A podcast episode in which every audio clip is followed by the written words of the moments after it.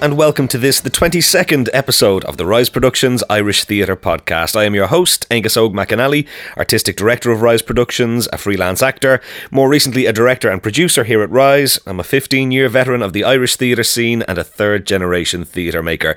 And as ever, we are coming to you live from our studios at the Irish Theatre Institute in the heart of Dublin's cultural quarter of Temple Bar. And this week it's a slightly special edition because it's an extended edition due to the fact that we have a very special guest, and it is our first ever transatlantic live via satellite podcast. So um, I'm not going to go through the whole usual speech of getting out there and buying tickets and supporting us and supporting the podcast. At this stage, you know the deal about this podcast. What are we here to do? Support, promote, and celebrate all that's great about Irish theatre. What's the best way to do that? Go and buy yourself some tickets. It's a simple message. Just go and do it. You can support us, of course. Rise Productions. You'll find us on Facebook. You'll find us on Twitter. You have all the usual addresses. So that brings us to this week's guest. And why have we afforded them a special extended edition of the podcast? Because it's Alan Goddamn Stanford, and that's a guy who just deserves it. He is so intelligent, so articulate, uh, and so steeped in Irish theatre. Going back to the late 60s, he's a guy who has just been at the forefront uh, of so much of what has been great about Irish theatre as an actor, as a writer, as a director. Uh, as you'll hear from the podcast, from his involvement with Project to setting up Second Age to obviously all his work at the Gate Theatre, including those massively iconic productions. Um, he's a guy who deserves the airtime. He's a guy who's a pleasure to chat to. He's a guy who's a real pleasure to work with. I've, I've had the honour of working with Alan quite a few times, and and for my money, there's no one can touch him when it comes to Shakespeare uh, in this country. So look, I'm not going to rabbit on. I'm going to get straight into this. Here he is, the brilliant Alan Stanford.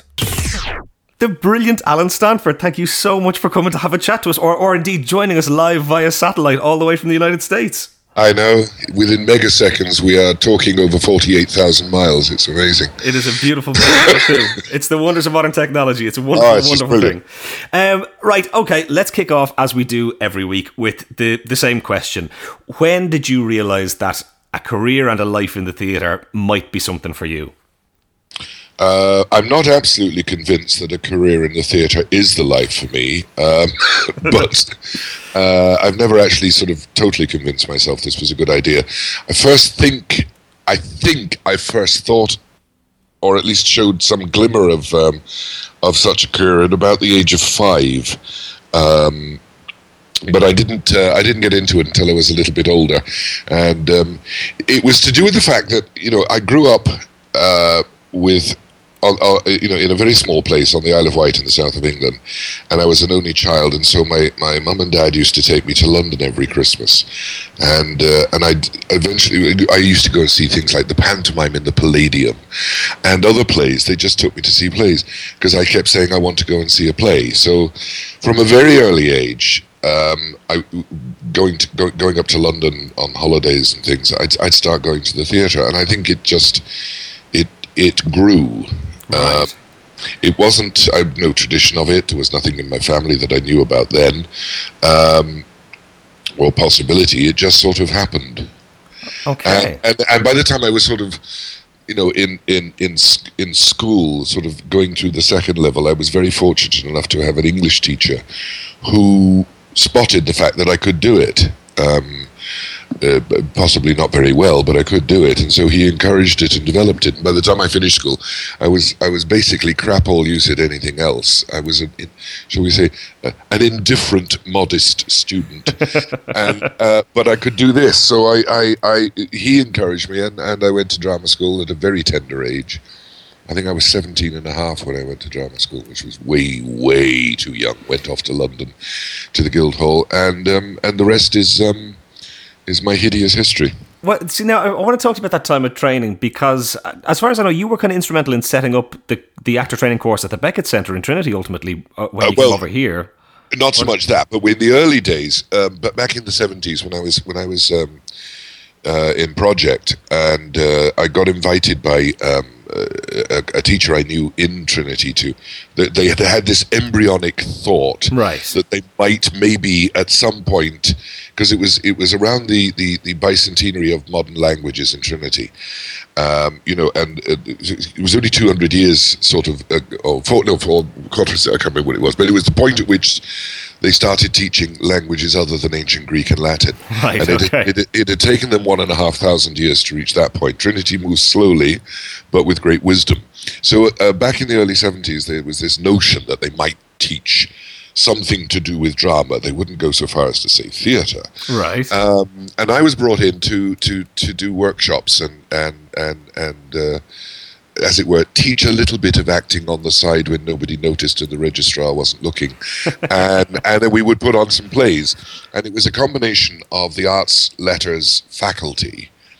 Uh, students could take um, one term where they would might do a dissertation or or or an exam or something based on a theatre aspect of whatever else it was they were, you know. So it it started to grow from that, and then eventually uh, this this lecturer in French, John McCormack, and I, we sort of nudged and pushed and nudged and pushed and and got some money, and it that was where the embryo began. The, the whole idea of what is now the, the, the drama course and and indeed the Lir. Yeah. Wow, because I mean, I, I remember when I was coming to the time that I wanted to go to training, uh, I was whatever, I was 18 years, and I couldn't wait to get into training. But looking back on it now, going in at 17, 18, 19 is quite young for drama Oh, it's school. ridiculously young. I, I don't think anybody should go to a drama school. I mean, certainly nobody should do what I did, which was to go straight from school to drama school. You know, you've got to go out and get a little bit of life knowledge before you go. And uh, it, it was it, it, it I was lucky in the sense that I went to a very good drama school and I had a couple of extremely good teachers. I had a brilliant acting teacher and a very brilliant voice teacher. But had it had it not been for a, a, a- degree of luck, I, I could probably would have drowned. Right. Um, I think you need to know. A li- I think you need to know a little bit about life. You need to be knocked about by life a little bit before you go to drama school. Uh, whereas I just did the opposite. I went to drama school and then got absolutely screwed by life. But So, okay, so talk to me then about the transition from your time at training into going out working professionally uh, and ultimately how that led to you coming across to Ireland. Well, back then uh, in the late '60s, when you when you, I was of that generation. I remember having this conversation with uh, Robert O'Mahony and um, the English actor John Duttine, who I did The Woman in Black with, and we were all in drama school at the same time. Bob was in um, Bristol, John was in uh, Drama Centre, and I was in Guildhall, and again, we, they were they were very young. They tended to take them in much younger. Now, I was probably particularly young, but um, you came, you were trained. We were trained in the in the British drama school system for a form of theatre that ceased to exist by the time we graduated, which was old, you know, re- British repertory theatre. You Yes. you know, you, you you come out of drama school, you get work in the reps, and you do the circuit of the reps, and that's where you worked, and and you do weekly rep. God, there was still weekly rep because I did it. Uh, two weekly rep, three weekly rep, four weekly rep was really pushing it. You were sort of up to the Royal Shakespeare by the time you got there Right. um, and bits, the odd bits of television. And of course, the, the rep system was collapsing by that stage uh, because you know te- television had taken the dominant hold, and uh, so so we were sort of slightly unprepared for the world that we went into. But I did a bit of rep. I appeared in a few bits and pieces, and I did a bit of television, and I actually managed to get a run of I think about six episodes of of Z Cars, and then then gross unemployment, and I was I was becoming a wonderfully um, efficient Mrs. Mop. Um, I had two ladies up in uh, in in. In, in Finchley that I did for, and uh, beginning to go demented, and I was also becoming a very good cocktail barman. Right.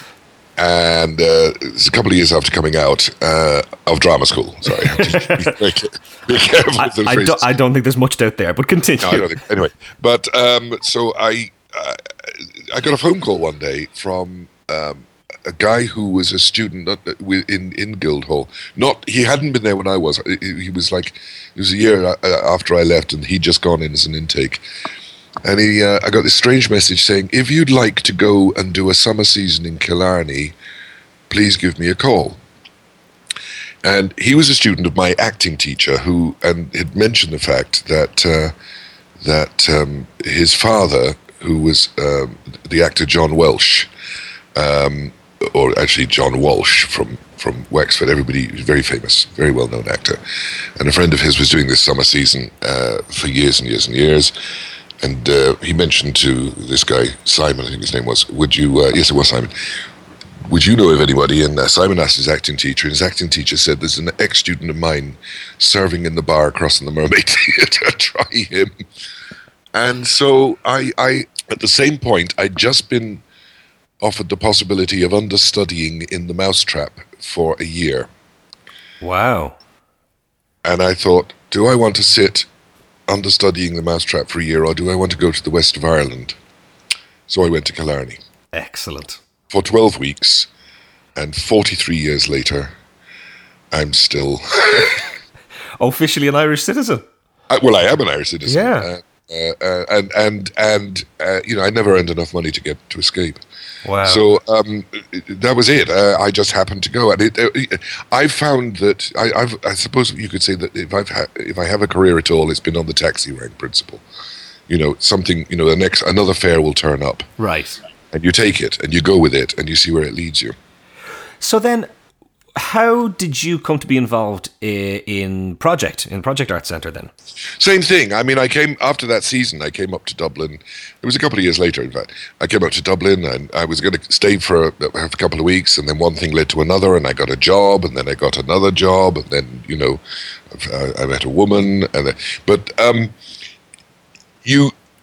It, it, these things sort of it, it wasn't some great plan. I happened to be in a particular place at a particular time, and uh, I, I, suppose I've been in Dublin about three, pushing three years. Then it would have been seventy-one. Yeah, no, it was two years, seventy-one, and uh, I'd met Jerry McSorley, and uh, we were sharing a bed sit in in in, in Dublin Six, the way one the way you did. And we met somebody else, and a couple of people said, "Why don't we put on a play? Where will we do it? Let's put it this, this Project Art Centre, which had just moved into South King Street at the time. Went in, did a play, met a few people. One thing led to another, and within six months, I was I was running the Project Theatre. Um, it just it happened. It wasn't a plan. It just happened. Uh, my I got on terribly well with Mike Bulfin, who was the chairman of the project at that stage. Um, and uh, we ran it there very successfully. And, and in fact, the first real fringe festival took place there in the, the South King Street project. Um, we and we were equally responsible for putting on theatre, putting on the exhibitions, all of those things. It was a fabulous place. I mean, and it was real warehouse theatre. The the back door of the theatre actually opened up into another part of that terrible complex of buildings, which is now the Stephen's Green Centre. Wow. Um, but there was all sorts of nasty little warehouses and uh, Kapp and Peterson's old pipe factory and all sorts of things. And the back door of the you, the back of the stage, the door opened up, and there you were in the Dandelion Market. You know, it was it was a really great place. It was it was um, it was very exciting, and all sorts of nasty little smelly pubs and bookshops and There are, there's kind of mythical stories around Project at that time. How special and how exciting a place was it? it was phenomenally exciting. There was, you see, back in that period, there was no alternative theatre other than the Lantern, which was essentially amateur, and Deirdre and the Focus. Yes. The Focus really was the only alternative theatre that was professional, where you know young professionals went and worked and studied and learnt. And people like like Tom Hickey and Johnny Murphy and um, uh, Tim McDonald, a whole whole gang of them, they worked in Focus. They were the Focus actors. They were the it was the Stanislavski clan and Deirdre, who was. You know, an inspirational role model. She was a, a, she was a woman of fable, walking as around as she did in her black clothes with her black shawl and her flaming red hair and and and that wonderful delightful insanity. And she wouldn't leave the focus. She was a wonderful actress. I directed her there twice. She was a fabulous actress. Uh, but that was it. There was no alternative. So then when project began to emerge it had started in 66 as an exhibition of paintings and some one act plays in the gate theatre when the gate was available. Uh, so they called it Project 66, and, and that's where the, the name project came out of. It then became itinerant, and uh, at one point it was underneath the old Metropolitan Hall, which is now the Irish Life Centre across from the Abbey stage door. Um, and then they found this building on South King Street, and uh, that was when I went into it. But it was it was so exciting because it was a place of possibilities, and that hadn't existed for young people. A place of possibility. So, you know, and and it's so long ago that I was a young person, and, and, you you weren't even born. This is very so, true. you know, uh, but you know, and you had people. Uh, you know, I mean, Chris O'Neill was very instrumental in it. Um, Tom Jordan and a few others of of just getting people in and saying to them, look, you can try things here. This is where you this is your home, and we would bring anybody wanted to come in do a play. The one rule was you couldn't. You had the right to fail. You didn't have the right to be bad. Okay. Which, which many people were, but you had the right to fail, and that hadn't existed. And we started doing, and it, it was very interesting because around the same time as we were starting it up in King Street, Tomás Mac Anna had the supreme intelligence to appoint Joe Dowling to run the Young Abbey in the Peacock. Yes. So what Joe was doing in the mainstream, we were doing on the fringe.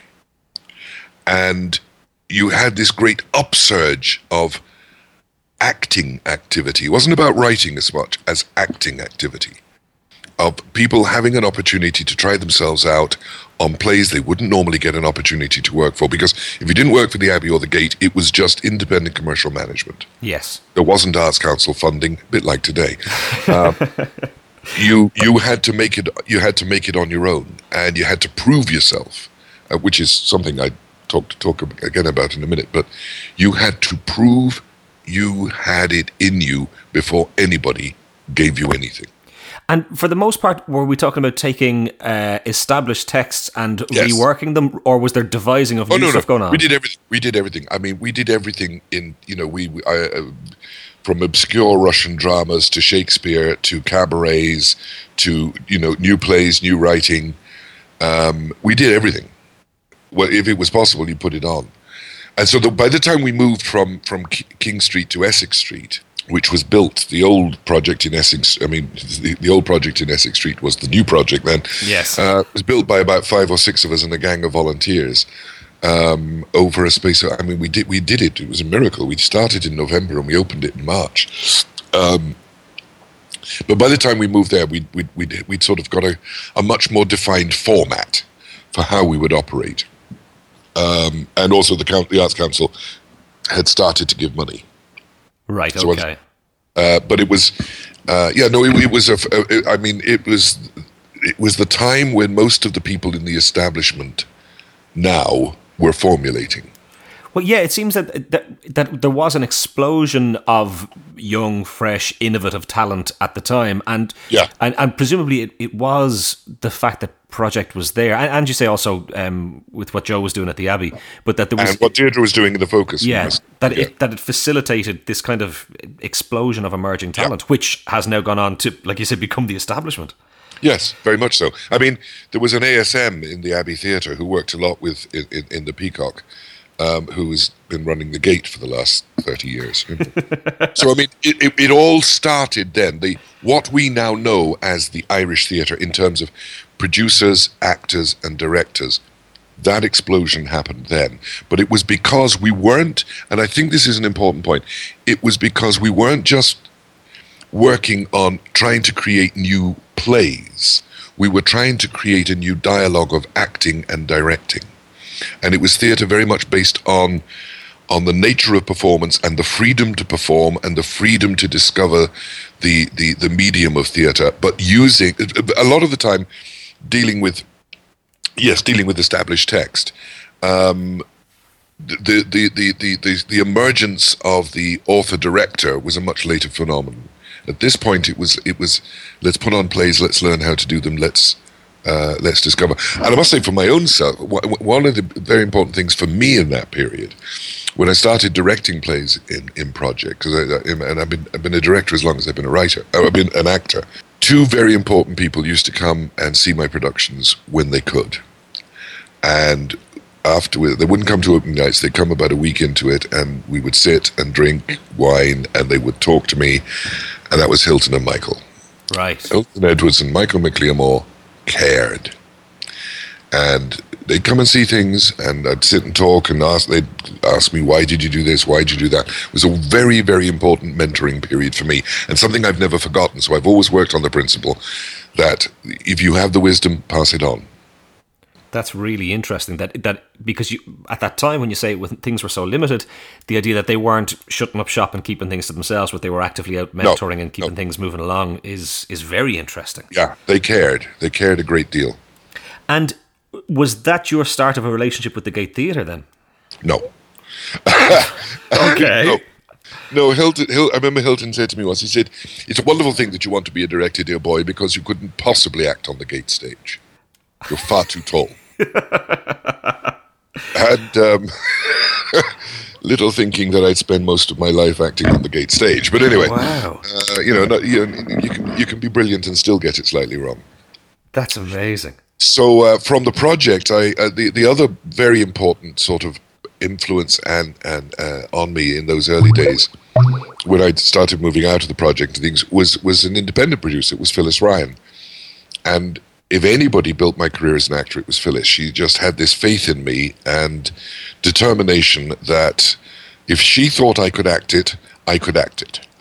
And so she, rather in that same way of uh, of not going for the safe and for the obvious, she would cast me in plays that I, I wouldn't necessarily be absolutely you know the ideal choice for, or would give me parts that were way beyond what I sh- sh- would normally have been cast, but would make me stretch. So I became, I sort of became a character actor uh, while I was still a young man. You know, the the only the only difference in my acting nowadays is that I spend less money on makeup. Yes.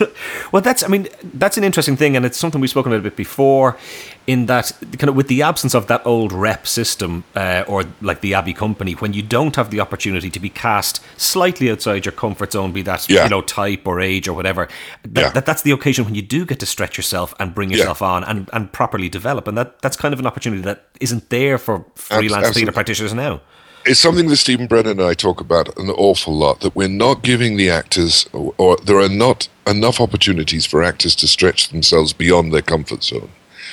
And that t- t- there's too much casting that tends to be safe or obvious. And you only develop skilled theatre actors when you move them out of their comfort zone and make them learn that it is about acting, not about being. So, so then, when did your relationship with the Gates start properly? Then, well, my first appearance in the because remember when Hilton and Michael had the Gate, they only had it six months of the year. The rest of the year, it was independent managements would have it. Okay. And my first experience in the Gate was um, a production that Phyllis Ryan was putting on of uh, of of the Barretts of Wimpole Street, and I was cast by your sainted grandfather. Excellent. Uh, Ray cast me. Ray was directing it, and also playing um, uh, uh Robert Browning. And Quigley was old Papa Barrett, and and and Kate Flynn was uh, Elizabeth, and. Uh, I I played the role of Captain Surtees Cook, who was a, a life a guards officer, you know the horse guards thing and the whole uniform, which was the most uncomfortable thing I've ever worn in my life, with trousers that that that nearly turned me into a woman and and boots that chafed the groin. And my first entrance onto the gate stage as a professional actor was walking through a door, tripping on the spurs on my boots, the door opening, and my character's girlfriend opening the door. So I literally arrived on the gate stage, falling into the arms of Brenda Fricker. which is no bad place to start, I would argue. Well, you know, you could do a lot worse. and so then over time. Well, over time, I did a lot of work in the gate, um, but with the independent managements, especially with Phyllis. I did a huge right. amount in the gate with, with Phyllis Ryan and others. And um, uh, and it was only when uh, after after uh, had died, and Hilton was running down and was getting old, getting tired, and handing over to a large extent. And Pat Laffan had become, as it were, his his sort of one of the guys who who would do the directing, Right. and uh, so the first time I officially worked for the Gate for Edwards MacLiammóir Gate Theatre Productions was a production. He had a play that he'd always intended to direct, realized he no longer could, realized his first choice for the the central role couldn't play it. So he handed it to Pat Laffan, and Pat Laffan rang me one day and said, "I've got a, pl- I'm doing a play in the Gate. Do you want to be in it?" I said, "Yeah." He said, uh, "It's Amadeus." I said, "I don't think there's anything for me in that, is there?" And he said, "So you mean you don't want to play Salieri?" So I dropped the phone. I literally dropped the phone, and I that was my first job with the the Gate proper was to play Salieri and Amadeus. Now, by that stage, I'd already done, you know, a few seasons with the Irish Theatre Company, and we'd been touring, and so I'd sort of built up my, shall we say, uh, mainstream credentials. By that. Yes. Uh, what was that time with the ITC like? Oh, that was great.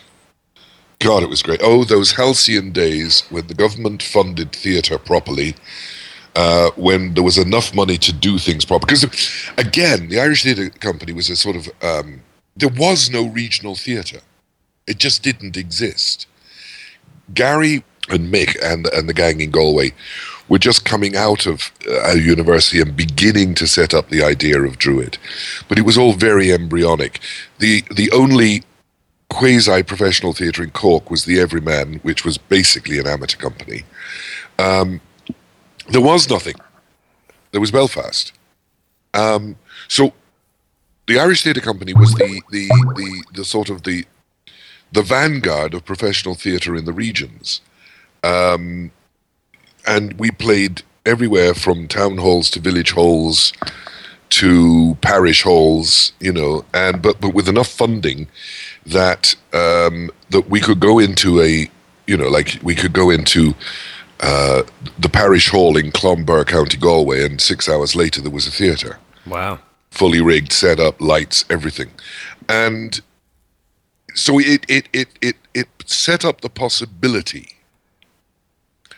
that you could have professional theatre outside Dublin. Yes. But that was the Uh, first time it had happened. That was the first, not since the fit ups. That Yeah. was the first time it had happened. Yeah, and So- it was great. We had, we, I mean, we had a ball, and you know, the, the, I mean, the, the, the you know the stories are legion of of of the goings on with the Irish Theatre Company. But what it basically was was phenomenally high standard of theatre presented in your local hall Right. uh, and uh, and great people, uh, you know, doing. And it was one of Joe Dowling's finest hours. You know, the the, the work he did um, in in in setting it up and establishing it as a, a as a real, uh, you know, a, a theatre on the move. As opposed to just putting on plays in halls. Yeah. That this company and it was a theatre and it had an identity. And it got to the point um, when if IT, the ITC was coming into town, you just basically put up posters saying the ITC is coming, and it would sell out um, because people began to adopt it. It was their theatre. It was a national theatre In the truest sense. In the truest sense. Of course, we weren't allowed to say that. yes, of course not. So, okay, then let's talk about a certain Mr. Colgan and his tenure at the gate and your ongoing professional relationship with him. Uh, t- tell tell me all about him. Oh God, have you a week? Michael and I met on ITC. Right. um, you know, he was company manager, and we became friends. Uh, and Michael is the most affable person in the world, so we we all became friends with Michael. But we would we would talk about theatre a bit, and I remember once talking to him. We were we were, I think we were in yes, we were in Waterford playing Waterford.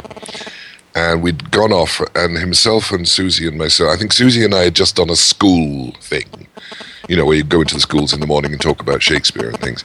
And then Michael picked us up and we went down to Tramore for lunch. And we were talking about what would you do um, if you had the money and the facility? What sort of theatre would you create? And we all agreed we would create a th- theatre of perfection. In other words, a place where you could put on the best plays with the best actors in the best way possible. You may not always get it right, but that you would strive to make it as right as possible. About four years later, he got the job, and I was playing in the gate, and he walked in and said, Now we do it.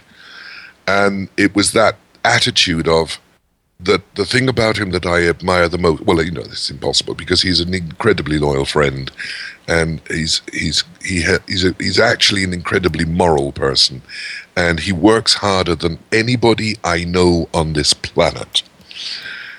And he does one thing, and it, it's interesting. He does one thing. He produces plays in the gate. Yes.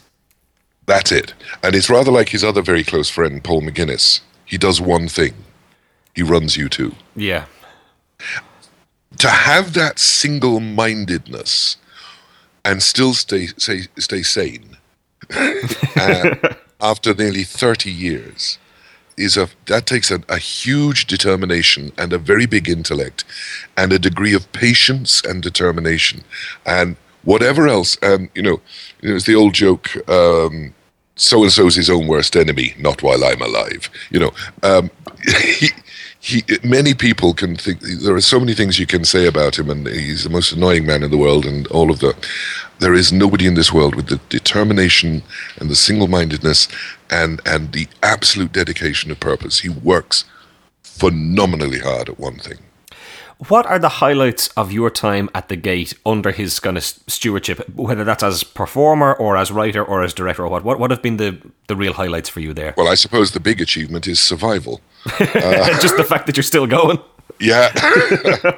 um, oh, so many. I mean, the first thing I did, which was before Michael ever went there, which was Amadeus, was a major turning point for me because it was the kind, again, it was a part that I was actually way too young for and uh, that was and, and I actually did that year. We we it was the years the time of the Harvey's Theatre Awards. Yes, and I I was nominated for the best actor, and I knew I wouldn't get it. Uh, and I did against the, the opposition that I thought would be impossible to beat, which was again your grandfather.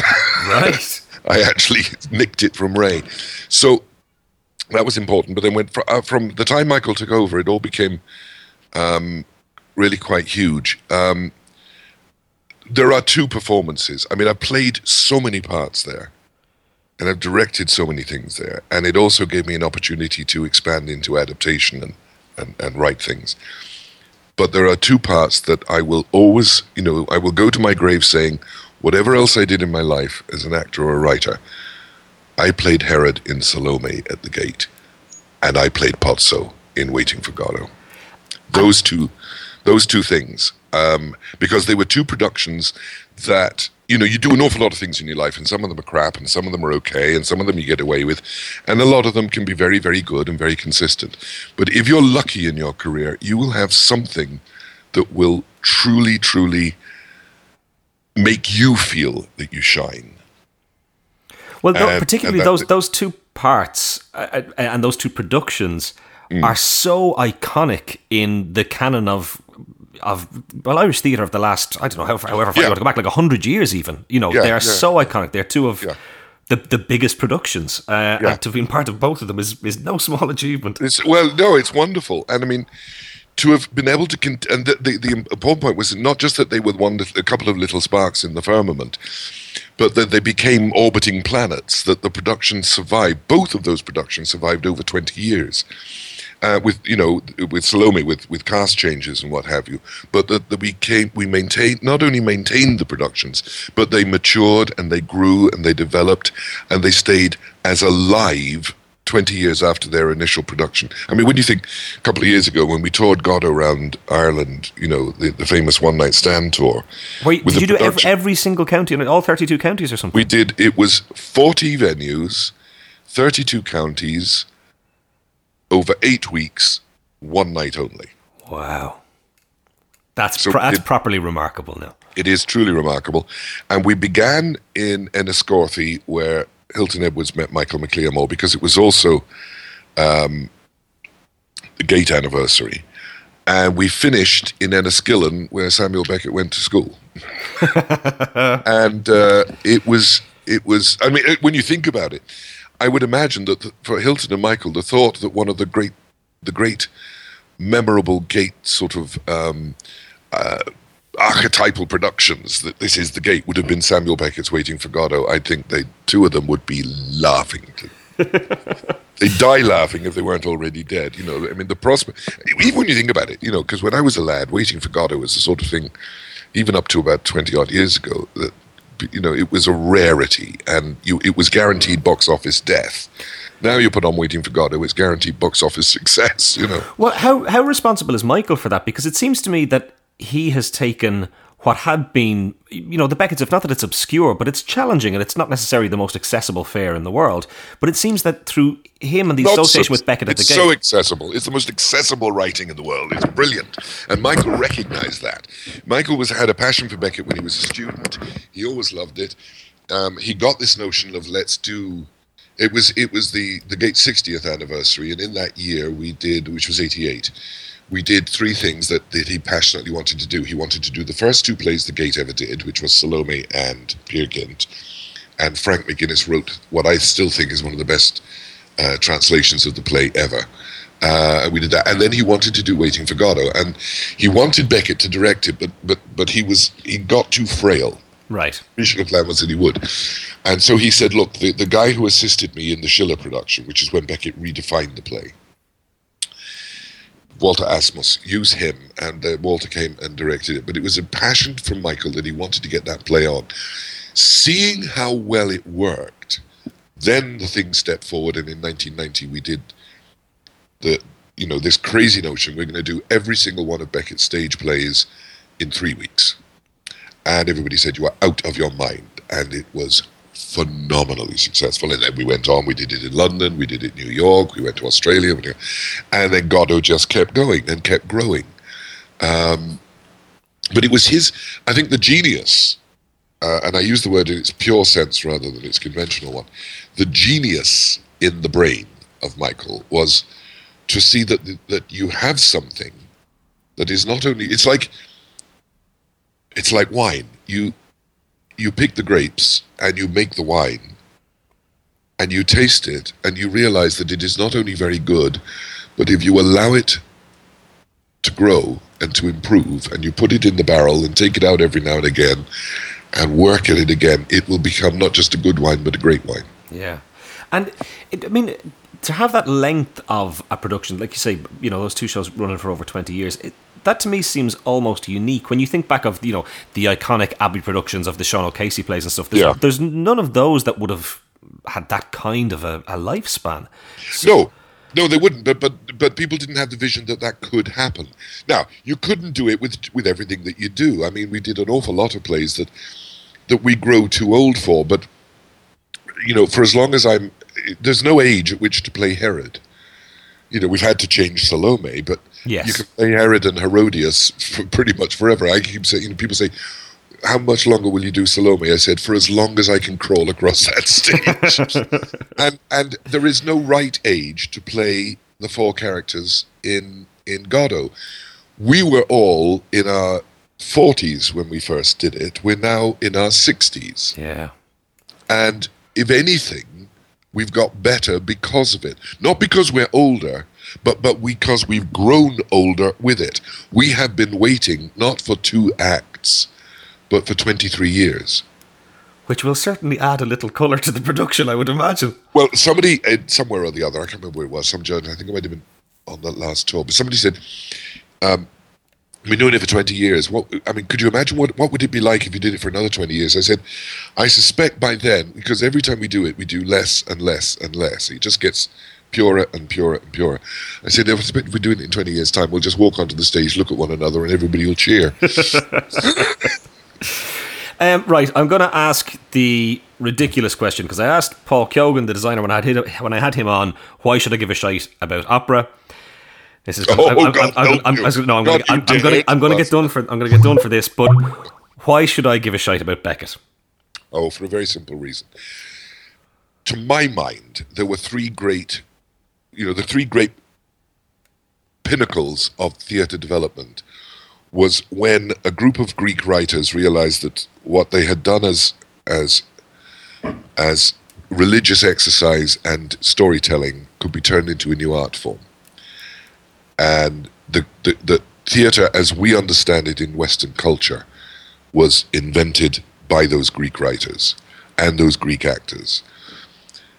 And that it, it grew and grew and grew in, in similar mode for a very, very, very long time, about 2,000 years. And then along came a man, well, not just one man, but a group of men in Elizabethan England who said it can be better than that. And particularly Shakespeare. And well, let's not get into who wrote Shakespeare and what's good. I don't give a damn who wrote him. What matters is that somebody sat down and redefined the way you can write a play and create drama. And that it should not be about gods and myths and men. It should be about people.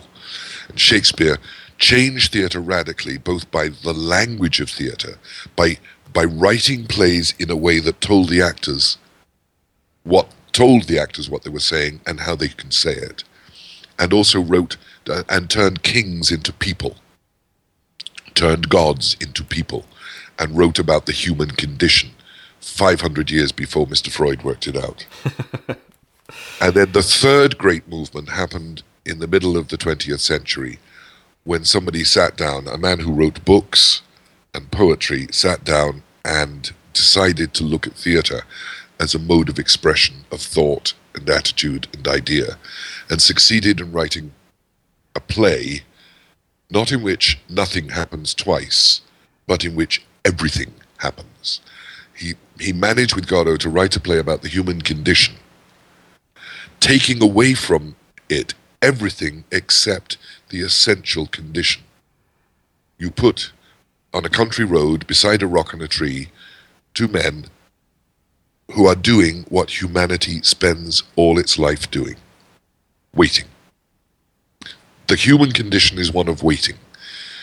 So, I mean, you, you know, you get born, and then hopefully many, many years later, you die. What do you do in the meantime? And that's what he wrote. Wow. And genuinely and then you, went on. He went on, and so you get plays like Endgame, the process of ending, when everything, when all your hopes, your dreams, your passions, have enclosed themselves down to a little room, and everything out beyond that is barren and waste because it no longer can sustain you or feed your imagination, and you are trapped in that little room with the, the, the detritus of your life.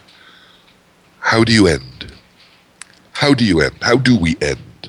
How do we come to an end? So what Beckett did was he said, okay, we're going to use theatre as a way of looking at how life works and reduced his characters to their absolute essential minimum. And that's what makes them so wonderful to play because what you're provided with Beckett is. But he also rewrote the language of theatre, and out of Beckett grew that whole angry young man movement of the Osbornes and things. Most the most important disciple of all being Harold Pinter. Uh, but out of that language, the Beckett, he didn't create theatre; he redefined it.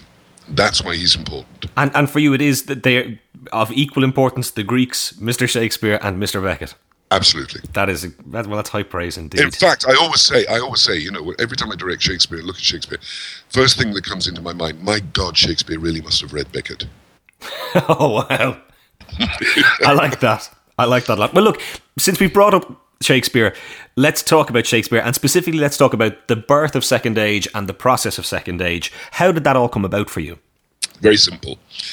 Uh, I've always had a passion for Shakespeare. Uh, you know, I was trained in the English theatre, so you, you, you can't really avoid it. But um, I, it was 19, um, 1989, and uh, the year after we did the first uh, Godot the first time, and Salome, and uh, I was 20 years in the Irish theatre, and I wanted to do something, you know, for myself to celebrate it. And one of the things I always hated was the fact that so many, so many, shall we say, theatrical operations had for years been ripping off schools by putting on incredibly cheap, mediocre, not cheap mediocre because they were bad people, but because there wasn't any money and everybody wanted to make a bob or two out of it. Yeah. And I came up with the idea let us put, uh, put on Shakespeare for schools and put every single penny we make back into it. And that was the idea. And of course, uh, so a group of us got together myself, Brian O'Donoghue, Ronan Smith, and um, Martin Drury, and we put on As You Like It. And we took a joint and several, ro- several loan of 30,000, and I think my house was the collateral. Wow. And we put on As You Like It, and we lost. Um, we did 30,000, yeah, and we lost 33,000. So. That's so we, an achievement. Yes, so we had a simple choice put on another one or sell up and move to Australia. So we put on Othello and we made 11,000 back, and then we put on another one and we started to make back. And then the second year of, or the second or third year of operation, uh, we got a very small Arts Council grant, and it grew from there. And then it grew into more than just doing plays for Shakespeare for schools. It became doing Shakespeare for young people and adult audiences and encouraging people to go and look and see. And the standard has not always been brilliant. I'd be the first to admit that.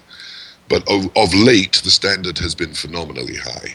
Well, uh, there's a there's a thing that I've I mean I've as you know I've worked at Second Age three or four times now, and yeah. the, the the one sentence I always come back to is that Second Age don't make schools Shakespeare they make Shakespeare to which school groups happen to go. That's and exactly it. That's exactly right. And that was when I because I left the company for a while and then I came back. And when I came back, I said, "This is this is." This is what we must do. We, we are not doing Shakespeare for schools. We are doing Shakespeare, and schools come to see it, and so do adults. You cannot condescend to young audiences. In fact, I even took the, the phrase schools out of it because it is about young audiences. And okay, a lot of them come because they have to, but a lot of them stay. A lot of them come back. And over the, the it's, what is it, 22, 23 years now. And I, this is not hyperbole, this is, this is the truth. So many people will say to me, Do you know, I started going to the theatre because of Second Age. Oh, I learned to love Shakespeare because of Second Age. I decided to be an actor because I went to see Second Age when I was a kid. I, do, you know, not one or two. I'm talking many, many people. So it had a very important position, and and that position was based on the fact that it wasn't something. I mean, we, we always sort of said, well, it'd be cheaper if we took the plays to the schools. And we said, no, we're not about taking plays to schools. We're about bringing young people into the theatre, yeah. have a theatrical experience. So that was the purpose behind it. And the Arts Council did travel. The Arts Council never funded it adequately in comparison to other things uh, because got, we got onto the percentage bandwagon.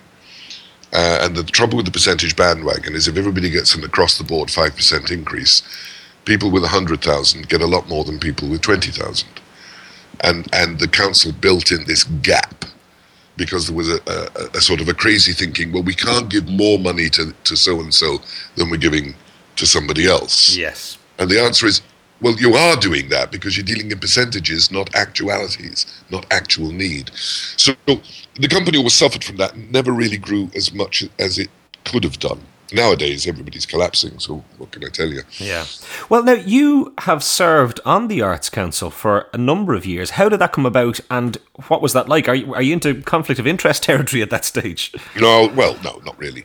Um, you get invited. The then minister um, John O'Donoghue invited me to join the Arts Council for five years, and I was most honoured uh, to do so. And uh, there isn't well, there is the conflict of interest in that I would naturally, passionately uh, work for theatre interests. But I also had a very broad knowledge. I mean, you know, don't forget, I did run an art gallery. Yes. uh, I did run a music centre. I did. I, I have a, a, fascination and an interest in dance, and in fact, I at one point I sort of single-handedly ran the dance centre and kept the the College of Dance going. Uh, because the Arts Council didn't care, didn't want to know. Uh, College of Dance now is very successful and has very, very um, uh, successful graduates. Uh, the dance center disappeared when, when eventually Dance House was built. But so I had a very broad experience of the arts, uh, which was a good reason to join the council, I suppose, or to be invited. But yeah, no, no, I mean, my interest, of course, would always be you know, in terms of, of, of theatre and the funding of theatre and how theatre was funded. And uh, I won't say that my five years on the council were entirely happy um, because I, I did find it frustrating. Um, I, I I find bureaucracy frustrating at the best of times. Yeah. Um, And I do think there are a lot of injustices in the funding of theatre in Ireland. Okay. Shall we say that? Okay. I, I think that that we are a country. If we cannot afford, uh, if we, I mean, I'm trying to phrase this right. If we cannot afford the opportunity for alternative development, such as I had when I was young and was talking about project, and if we cannot afford to fund and support theatre that entertains the vast audience and support um, a national theatre enterprise, if we can't do all of those things, then we must be very careful how we balance what we do fund. And I believe theatre funding in Ireland got out of kilter. I I think that's a, that's a view that would be shared by many people at the moment, and just the, the, the, the diversity and whatever that you would hope would be there maybe isn't as strong as it could be at the moment. Well, unfortunately, unfo- yes, unfortunately, I believe, for instance, that theatre theatre funding in, in Ireland has become ageist. Really, Yes, and I think there is in which direction? to the, towards the young. Okay, Um, I think that that the, the now. Do you remember what I said way back? You had to fight and work and prove your worth, and then you got support. I believe I'm being very controversial here. Um, I believe that we've gone from the point where prove what you can do, prove your determination to do it, and we will support you. We've now got to the point of, oh, you've got a good idea. Here's some money. Try it out. Oh, well, that didn't work and you weren't very good. Well, let's try somebody else. yeah, And I think it's bad. And also, an awful lot of people who are theatre makers in the middle period of their creative lives are getting dumped. What, what we've started to do, apart from, shall we say, um, the amorphous mass, and I won't call it anything other than that, um, the there, there are people who who you know because council funding and arts funding and various other things. Oh, there's a good idea. There's a young person. Let's put the young person with no experience and the good idea that nobody's tried together. Uh, and see if they can make anything of it, and they can't because they haven't got the experience, the knowledge, or the or or or or, or, or the, the the authority to make it work. That doesn't work. They're forgotten. Three years later, some new, more new people have come along. You forget the people that you first funded, and we go with the new new people again. So there's a kind of an ageist attitude that you've got to be young, inexperienced, and and and and trying something that nobody's ever done before. And ninety percent of the time, that is that is a recipe for failure. There is no mentoring of people from the beginning to the middle of their career. but that's something that you've tried to put in place with directors specifically over the last little Yes. while, isn't it? Yes, but yeah, I, I've I've tried to do it with no funding and no and and a few. I mean, I'm not alone in this. I, I'm not the only person who's done this, but you know, you try to put this together um, without without any real logical support from the major funding sources. I've I argued mentoring for five years in the council, but I don't think I got anywhere. Yeah. Yeah, it's tough, and like you say, I mean, you know, for the you know young fresh Turks coming out full of energy and full of ideas is great, but you know, for people who are that little bit further into their career, who aren't quite at the you know huge established level of the Gates or the Druids or the Rough Magics, there there is that that in between um, scale where Yeah. where it, it is clear that you know companies and practitioners are being squeezed. Yeah, I mean, I argue. I mean, obviously, I argued in favour. of I mean, I when I was on the council, I couldn't even say the words "second age." I'd have to leave not the room, but the building, and possibly the city to make you know because you know, I had to be so clearly above suspicion. I, I I would move to, I'd move to Galway anytime they were discussing second age. But um, it it and other companies like it which are mentoring style companies where you're taking young and and mid-career actors and putting them into the exposure to to the kind of material they would not normally have exposure to that is a mentoring process. That's saying, come learn Shakespeare, come learn to work in. I mean, you've done it. Yes. You uh, you work with it, and so many other actors who who probably the only experience they will ever have of, of working with Shakespeare or verse drama will be with Second Age, uh, but that's not recognised as a valid reason to fund a company like that or any other company working in, in particular areas. It's not considered valid enough a reason when we can take we can give an awful lot of money to very established, big, major funded theatre or new people who who are going to be the fashion of the moment and then be dumped the moment something other new comes along. Yeah. I think there's some it, there is no joined up thinking going on. Yeah, it's interesting times, all right. It is interesting times. Yes, that's the that's the Chinese curse, isn't it? May you live in interesting. so look, let's uh, let's bring things to a close with more recent stuff. Um, it I mean you are still massively successful, but I mean I know in, in recent times there has been a lot more directing and writing, but you're you've been back performing a good bit over the last little while, and the Crucible was hugely successful for you. oh yeah, that was great. I love Conall. I love Conall. Conall, I love you. No, uh, because uh, you know, in the last couple of years, I've done two things. I, I, I've oh, two parts I've always wanted to play. Bless you, Conall Morrison. Um, yeah, I, I went back. I, I went back. I, I made a triumphant return to the Abbey stage after 28 years absence, um, and. Uh, Well, now here's a question: Does I mean the the fabled Abbey Gate divide that there are actors who work in the gate, there are actors who work in the Abbey, and never the twain shall meet? Do you think there's any basis in fact for that? Yeah, there's a basis in fact, but it's not. It, it's not because the actors don't want to. okay. I go and work in the Abbey anytime they offer me a job. Um, I you know I just like to act in plays, and I like to direct plays, and I like to put plays on. And to be asked to go and play Lady Bracknell in my national theatre, and you know, let us remind her that's my national theatre. It's your national theatre. It's a very important place, and that was such a privilege. And I had such a ball doing it. And I, apart from the the plays that uh, I don't know, Stephen Stephen Brennan saying to me once, "When was the last time you appeared in a play you hadn't appeared in before?" I said, "I think it's about fifteen years." but um, to to play Lady Bracknell was such a buzz. Uh, and I loved every minute of it. We did it two summers, and then last summer we did it here in Pittsburgh. We did exactly that production. Conall came across and directed it. It was the same set, and, uh, everything. We had a, a, a fantastic time, um, and then last year early I, one part i've wanted to play so often and on every occasion it was done in the abbey i didn't get the part or didn't even get asked so uh, conall said uh, how would you feel about playing uh, judge danforth in belfast i said i'm on the train now so that was fantastic. It was a great production. Um, he did. A, it was a magic production, and we were very lucky because it opened the new. Have you seen the new lyric? It, it is stunning. It, as It's theatre venues go on the island of. Ireland, it is incredible. Absolutely, it and the Wexford Opera House are the two best things that have happened in years.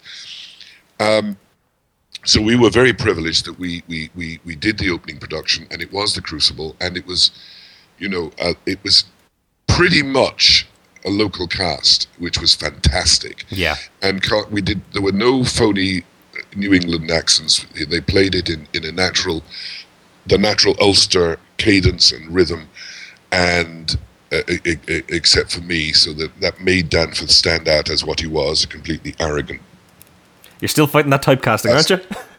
Yeah, I don't know why, because I'm I'm a terribly cuddly person, really, you know. But they um, no, they was it was fantastic to play, and it was a fantastic audience, and it was such an exciting production, and I was so glad it got recognised in the theatre awards because it deserved it. It was it was tremendous.